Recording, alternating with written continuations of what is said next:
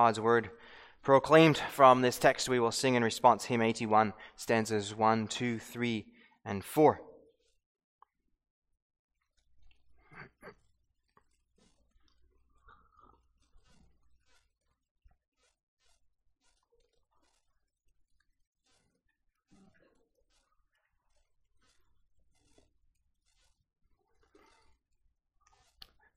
Beloved congregation of our Lord Jesus Christ.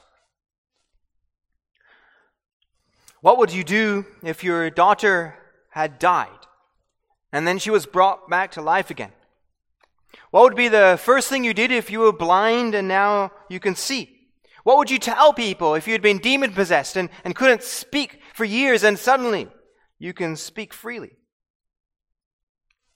Well, one songwriter who, who writes songs from the perspective of Bible characters he writes about the father in verse 18, the, the ruler of that, that girl who had died. Luke tells us his, his name is Jairus. And this songwriter chose to call the song, I've Got to Tell Somebody. It tells the story that we read of in our, in our, in Matthew 9. And it ends with Jairus and his wife with their hearts torn in two. And you might wonder why, since their little girl had been brought back to life again. But you see, Luke writes in his account that Jesus had instructed them they were not to tell anyone what had happened. But they, he imagines, just want to run out and tell everybody about Jesus and what he has done. Because their little girl was dead, and now she's alive again. In verse 26 of our text, in Matthew tells us that it seems like Jairus and his wife probably did not listen to Jesus' instructions. Because we read there that the report of this went throughout all that district. And they weren't the only ones with this conundrum. In verse 27, Jesus heals two men from their blindness, and this time we read that he actually sternly warns them in verse 30 See that no one knows about it. But they, says verse 31, went away and spread his fame throughout all that district. These people, you see, they just had to tell somebody. Even though Jesus had, had told them to keep their mouths shut, what happened to them was so amazing they couldn't. So, what about us? Do we have anything worth telling people about? Should we tell people about it? Do we tell people about it? That's one of the questions that we'll answer as we study our text this afternoon. We'll see about all the different kinds of lost sheep in the Lord's harvest that we read of in our text. And we'll see three things from the three sections in our text. We'll first see that Jesus heals our blindness. Secondly, that Jesus heals our muteness. And thirdly, that we have to go and tell somebody. So in verse 27, as we begin our text, Jesus is traveling uh, through the through the countryside, and two blind men are following him, crying, Have mercy on us, son of David. And that they would cry those words, Have mercy on us, is understandable enough. Jesus in Matthew has, has healed blind people before, and so they're asking Jesus to take pity on them and heal them from their blindness. But that they call him Son of David is quite remarkable. This is a messianic title. It means that the men somehow knew that Jesus was the Messiah. And these men, they're, they're blind, but ironically, they can see something about Jesus that, that no one else in, the, in Jesus' entire ministry so far has seen. They see that this man is God's Messiah, that, that he's the promised descendant of David. He would be king over Israel forever. And Jesus, by healing these men, He's giving a picture of how he needs to and how he does heal everyone who comes to him. Because whenever we see blind people in Scripture, it is a reminder that all of us are by nature blind in sin, that we too, we miss what is obvious, that, that God created the world, that He is the one to whom we, we owe everything we have, including our allegiance and our obedience. And how many times don't we stubbornly, deliberately, blindly refuse to do what God requires? But our text reminds us that Jesus heals every blind person who believes. Whoever comes to him like these men crying out for mercy and recognizes that he is God's Messiah, that he is the Christ, the one who would be sent to save the world, to save us. And Jesus, when they come to him, having made this cry of, of faith, really, he, in a sense, he, he tests their faith. And he asks them, are you, are you sure in what you're saying? Do you believe that I am able to do this? And, and they answer, Yes, Lord. Because if they know that Jesus is God's Messiah, they know that God had promised in the Old Testament that the Messiah would come, among other things, to, to heal, to, to give sight to the blind. And so they say, Yes, Lord, we, we know, we believe you are able to do this. And so he touches their eyes and he says, According to your faith, let it be done to you. And their eyes are opened. And so we see from these men the kind of attitude that we must have as we come to Jesus, the Messiah, and as we come in our blindness and in our sin. Jesus heals them, we, we see, because they have faith. Now, note that he doesn't necessarily heal them because their faith is so strong. They certainly do confess that, that he is the son of David. That's showing strong faith. But then in verse 31, they immediately disobey his stern command. And that shows very weak faith. And isn't that, in a sense, a, a picture of, of our faith? Sometimes it's very strong. We are, we are sure that we believe. We're, we're ready to, to do whatever God asks of us and, and give up everything to follow Him. And then sometimes it's like our faith is, is barely existent. We, we fail to keep the, the most basic commands of the Lord. And when that happens, we might begin to panic. Is my faith actually strong enough? Surely God would, would not be pleased with someone who's, who's so weak and unreliable as, as I am. And there are even false teachers who play on this aspect of faith. And they say that, that God wants you to be healthy and, and wealthy and happy in life. If you, if you want to be healed from, from any of your sufferings, you just need to believe enough. If you aren't healed, it's because your faith is not strong enough. And if you don't have enough money, it's because you haven't shown enough faith by giving enough money to that teacher's ministry. But Jesus has never said that physical blessings, whether health or anything else, are dependent on the amount of our faith. And God has also never said that our salvation depends on the quality of our faith, because that would mean that salvation is, in some sense, our work, and that's impossible. What God does say is that we do need to have faith. We do need to believe that Jesus is the Messiah, that He is the one sent by God, and to believe that He can give us spiritual sight. And that faith, as weak and shaky as it sometimes is, that faith is enough. And so if your faith is up and down, unreliable, not as strong as you wish it is, does that mean you're not saved? No, it does not. And you never need to be afraid of that. But on the other hand, if your faith is unreliable and, and up and down, does it matter? Of course it does. We are called to have strong faith. We are called to earnestly desire more and more to be like Christ. And so we are called to work hard to, to kill our sin, to be more obedient, more patient and loving throughout our life. But when we fail to get to that standard of faith that we wish we, we had, that we, that we really ought to have, we don't have to despair. Our faith is a gift from God, and the fact that we believe in Jesus Christ and, and confess our blindness and our sins and come to Him is enough. And Jesus will heal us, He will make us see. Even though we do not always live up to what we ought. And so, as we've seen, having healed these men, Jesus sternly warns, warns them see that no one knows about it. And if you've read through the Gospels, you know that Jesus does this often. He often heals people, does things, and then tells them not to tell anyone about it. And we might wonder, why on earth does he do this? Especially when we are often encouraging each other to tell more people about Jesus. Are we wrong about that? Does Jesus not want us to spread the news about him? Why does he prevent it? Well, we can know, first of all, that Jesus is not against any news about him going out. We know that from our scripture reading in verse 35. We read that Jesus himself went throughout all the cities and villages, teaching in their synagogues, proclaiming the gospel of the kingdom, and healing every disease and, and every affliction. So he's not trying to keep a low profile. He's, he's traveling around himself, trying to reach as many people as he can with the, with the gospel and the, and the amazing news about what he does. And second, he's not against people going he's not against all people going out and spreading the, the news about him. Verse 37 and 38 make that clear.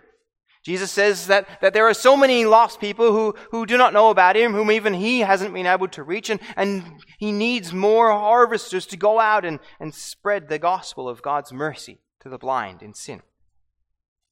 There are so many blind and lost that, that Jesus, being a, only one man, cannot reach on his own. And Jesus doesn't just want or plead for more harvesters. He go he does something about it. He goes out in chapter 10 and he sends 12 such harvesters, 12 people to basically copy what he is doing. They they're told in verse 7 that they also have to proclaim the gospel of the, the kingdom of God, that the kingdom of God is, is near, that the Messiah, the, the Son of David, has come. And he also gives them the same power that he has to heal the sick, to raise the dead, to cleanse lepers, to cast out demons. And as the disciples do this, no doubt they'll be very quick to tell people that they're not doing this in their own strength and in their own name. They're, they're doing this in the name of Jesus of Nazareth, whom the people need to trust and to believe in. And so Jesus is not against all news of him going out and all people spreading the news. What he is against is misleading news and wrong ideas. You see, when Jairus and his wife tell the story of what Jesus has done, the people will hear from them that Jesus is a miracle worker who, who raises the dead. But because Jairus and his wife don't, don't really know anything about who Jesus is and, and why he has really come, they will not be sharing the point of Jesus' miracles that, that everyone is dead in sin and that they all need to be made alive again by Jesus Christ. And the blind men, they will tell everyone about how Jesus has made them see. But they will not preach about how we are all spiritually blind in sin and Jesus can open the eyes of our heart. They may, they may even, these blind, or these men who were blind. They may even tell people that the Messiah has come. They clearly understand something about that. But when people hear that, they may well think of Jesus as a political Messiah whom they've all been waiting for, that the kingdom of earth has come near, and that Jesus will, will lead a great revolution against the Romans and, and bring an era of, of earthly prosperity. And then, having believed this misinformation, when Jesus does not live up to these expectations, when he instead shows himself as the, the true Messiah, the, the Lamb of God who takes away the sins of the world and who the good shepherd who gives up his life for the lost sheep, they will reject him. And Jesus knows it's better that they don't hear about him at all than that they're thinking of him as some as the, the wrong kind of Messiah and if they're expecting anything other than spiritual salvation from him, which is what we all really need. But the men do not understand all this.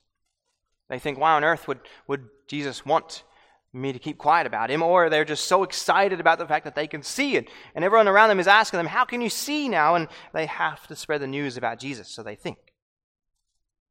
And again, isn't that often like us? We, we know what God wants us to do. We, we know the commands in, in Scripture, but often His commands don't make sense to us. We think, they, why would God want us to do this in this situation? His, his commands don't work on this, this time. And so we ignore them, thinking that, that we know better. And, and God will understand because our, our heart is in the right place. But God doesn't tell us that we will always understand why He tells us to do what he tells us. He just wants us to have faith, to, to trust in him and in our Lord Jesus Christ, and then to obey. And that is the kind of strong faith that we are called to.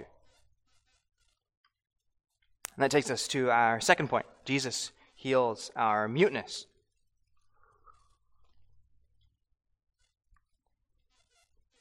Story in verse 32 and following contrasts two reactions that people have to the Lord Jesus. His miracle again shows people clearly who Jesus is, if you have the, the eyes to see him. He has divine power. No human being has power over demons. Demons are much stronger than we are, and yet Jesus, when a demon possessed man is brought to him, he, he casts out the demon. And this exorcism is more remarkable perhaps than most because the demon had made the man mute. Who knows for how long? Maybe a long time. And so the exorcism has an, an immediate effect. As Jesus casts out the demon, he also instantly heals his muteness, and the man begins to speak. Now, do notice in this case, Jesus does not tell the man to keep quiet. The man had been mute for a long time, and to give him a voice to speak and then to forbid him to say anything about it seems unnecessarily cruel. And so the Lord Jesus did, did not say that. And so there's a, there's a message in this as well for us. And that is to teach us how awesome it is what Jesus has done for us so that we can tell others. If we understand that Jesus has healed our spiritual blindness, our rebellion against God, our failure to see the obvious, and Jesus has also given us power over sin, even over demons. We, in our own strength, we can't resist them, but in Christ, we have the power to say no even to Satan and his temptations. And so Jesus also gives us the power to say something about it. Do we understand how awesome our healing is? If we were physically blind or mute and they, it suddenly was healed, we would no doubt want to tell others about it.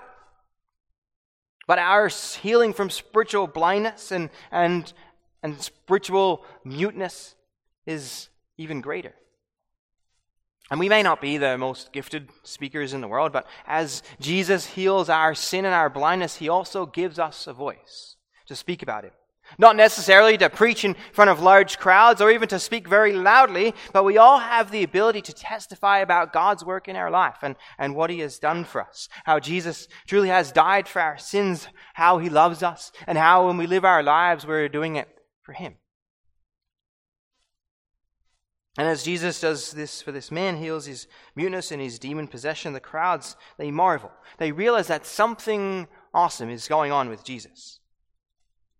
They do not understand exactly what, but they do see something remarkable. They see that God's power is at work in him. But the Pharisees see the same thing. And they ascribe that power, rather than praising God, they, they ascribe the power to cast out demons to Satan. And Jesus will later tell them in chapter 12 that this is a logical impossibility. Because Satan does not cast himself out.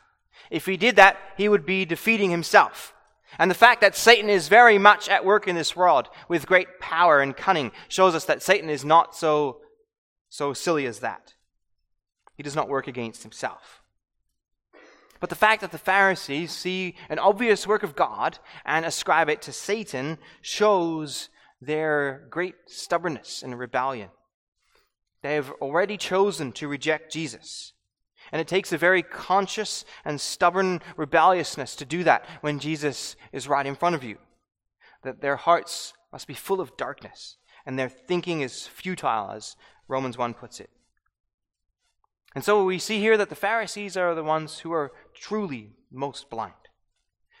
And, and we see that though they are physically able to speak, they may as well not. Their words are, are nonsense. And such blindness and unbelief is, is all around us today. But the saddest of all is when this comes from those who ought to know better. Those who were born into God's covenant and people, as the Pharisees were. But worst of all in this case is that the blindness and, and rebellion and stubbornness is, is coming not just from religious people, from God's covenant people, but it's coming from the leaders of Israel. The people are being led by wicked and stubborn and blind leaders and that's tragic for God's people and leaves them in a desperate state. And that leads us into our last point as we see what the Lord Jesus does about it.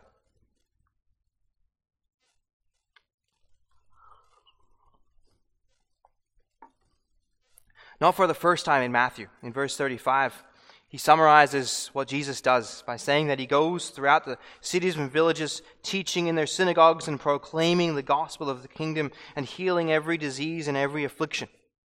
And what he does by repeating this idea, it's also in chapter 4, is he's showing us that, that this preaching and healing that Jesus does, it, does, it's not a temporary one time thing. This is his full time occupation. This is his ministry. He preaches and he heals.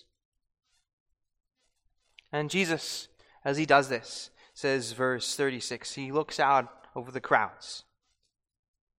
These are crowds of people who, who marveled at his power in verse 33. But these are also crowds that have other times shown, shown sinful reactions, have, have feared Jesus' power, who have often refused to believe. These are crowds, as we've seen, who are, who are led by rebellious and, and wicked leaders. And as he sees these crowds, he also sees the, those in the crowds who are full of diseases and afflictions, and how many more people need to be healed. And he also sees so many people full of weak faith and full of sin. And as Jesus also as looks over this crowd full of so many different people, but so many suffering people, it says that he has compassion on them, for they are harassed and helpless like sheep without a shepherd. And from Jesus' words and actions, we learn at least two things. First, we learn compassion. Often, when we run into unbelief, when we keep coming against weak faith or even misery, we sometimes do not have as much compassion as we ought. Sometimes the misery of the people we meet, it's self inflicted. A lot of health struggles come from bad lifestyle choices. A lot of relationship problems come from, from sin. A lot of sin is, is deliberate rebellion. And we look around us and we see a lot of misery, but we also see a lot of people reaping what they have sowed. And so maybe we're not overflowing with compassion for them. But if we can see that, then Jesus can surely see that all the more. He knows people's hearts. He knows how many of them were following him out of false motives. He knows how many of them were living in sin. He knows how many of them brought their misery on themselves. And yet he sees this misery and he has compassion. Even if it's self inflicted, once we are in misery, we need help. When we are addicted to our sin, we are harassed by it, we're caught in sinful habits, we're often helpless to get out of it on our own. And how many people get themselves into misery by their own sin also do so because they're misled? How many of our sinful habits don't come because we're raised by sinful parents and we have sinful leaders and no one around us is, is perfect? There's so few examples of sacrificial leadership. And as we sang in Psalm 4, so little true goodness in this world. And so, how are any of us supposed to, to learn any better? And it was much worse for the Israelites because it wasn't just their, their secular leaders who lacked, who lacked compassion and, and who, who lacked faith and obedience. It was also their religious leaders who, who rejected Jesus. And so the people are sheep without a shepherd. And sheep, as you may know, are dumb and helpless and do not last long without a good shepherd. And so, by these words, Jesus is calling us to, to not write people off, even if they're in the midst of their sin and misery. Instead, we ought to have compassion on them. But second, and even more important, Jesus doesn't just have compassion, he also does something about it. That's why he goes through the cities and the villages teaching and proclaiming the gospel. Because the gospel is the only answer for their sinfulness. The only way to get out of your sin addiction is by confessing it to God admitting it to those who have hurt or to people who can help you. And the gospel of forgiveness in Christ will tell you to grieve over your sin and to repent of it in Jesus' name.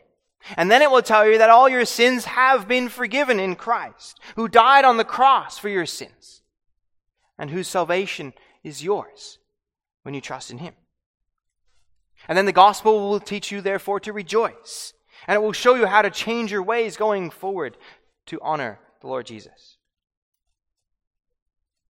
And the gospel is also the only answer for any of your misery. Jesus will heal every disease and every affliction and every sorrow and every broken heart one day, if not today. But as he shows in our text, he heals us when we trust him, when we believe he can do it. When we come to him as the, as the Messiah sent by God, as the good shepherd, and we submit to him. And there are so many people who are stuck in their misery and in their blindness and in their sin. And Jesus, as we've seen, he's only one man. He can't be everywhere at once in his human nature, and so he can't reach everyone. And so he tells his disciples, The harvest is plentiful, but the laborers are few. Therefore, pray earnestly to the Lord of the harvest to send out laborers into his harvest. And so that teaches us what we must do as we see so much sin and misery in the world. And as inspired by the Lord Jesus, as our hearts break with compassion for the suffering out there, what do we do? First, Jesus says we should pray. And don't just pray once, he says, pray earnestly, pray often. Pray that the gospel will go out into the world, into our own cities, into all the different ethnic communities, into the high end suburbs, and into the homeless encampments, and everywhere in between. Prayer is the most important thing. But then we see how Jesus doesn't just bewail the, the lack of gospel preachers, but he calls 12 of them and he sends them out. And so today the gospel preaching goes out into our communities and out into the world. And so we can support the, the work of the kingdom. We can give financially to the work of the church, to mission, to aid organizations, particularly those that, that combine material aid with people's physical sufferings and with gospel proclamation as well. And lastly, we may not be all trained preachers or, or trained missionaries or evangelists who go out and, and formally preach to people. But as we've seen, we do have everything that we need to know in order to tell others about Jesus. We know what he has done for us. We know how we once were blind, but now we can see. We know that, that we were unable to speak anything worthwhile, but now we can speak truth and love and righteousness. We know the gospel. And so, if we love our neighbor as ourself, we have compassion for the lost and miserable around us. And so, we too can help the poor, the miserable, the blind by uh, giving our money, by giving our time, but above all, by keeping our eyes open for opportunities to share the gospel of Jesus Christ. Not too many people today are going to ask you outright about, about your faith or your church but we can look for chances to have deeper conversations, to move on from the weather or the latest hockey scores to something that, that really matters. And so, out of our compassion in our hearts, we can ask the people who we, who we know, who we talk to regularly, How are you really doing? Is there anything I can help you with? Is there anything I can pray for you about? Because spreading the gospel doesn't always start with spreading the gospel. It, it starts with compassion. Everyone you interact with is, is hurting. We are all suffering in some way or another. Most people around you are lost, harassed, and helpless, like sheep without a shepherd. And our Lord Jesus Christ has the answer for them all, and He's taught it to us. And so let us go out with compassion in our hearts to help others, to help them with their immediate needs but above all, to share with them about the true Good Shepherd who has healed our blindness, taken away our sin, and given us something to shout and to sing about forever. Amen.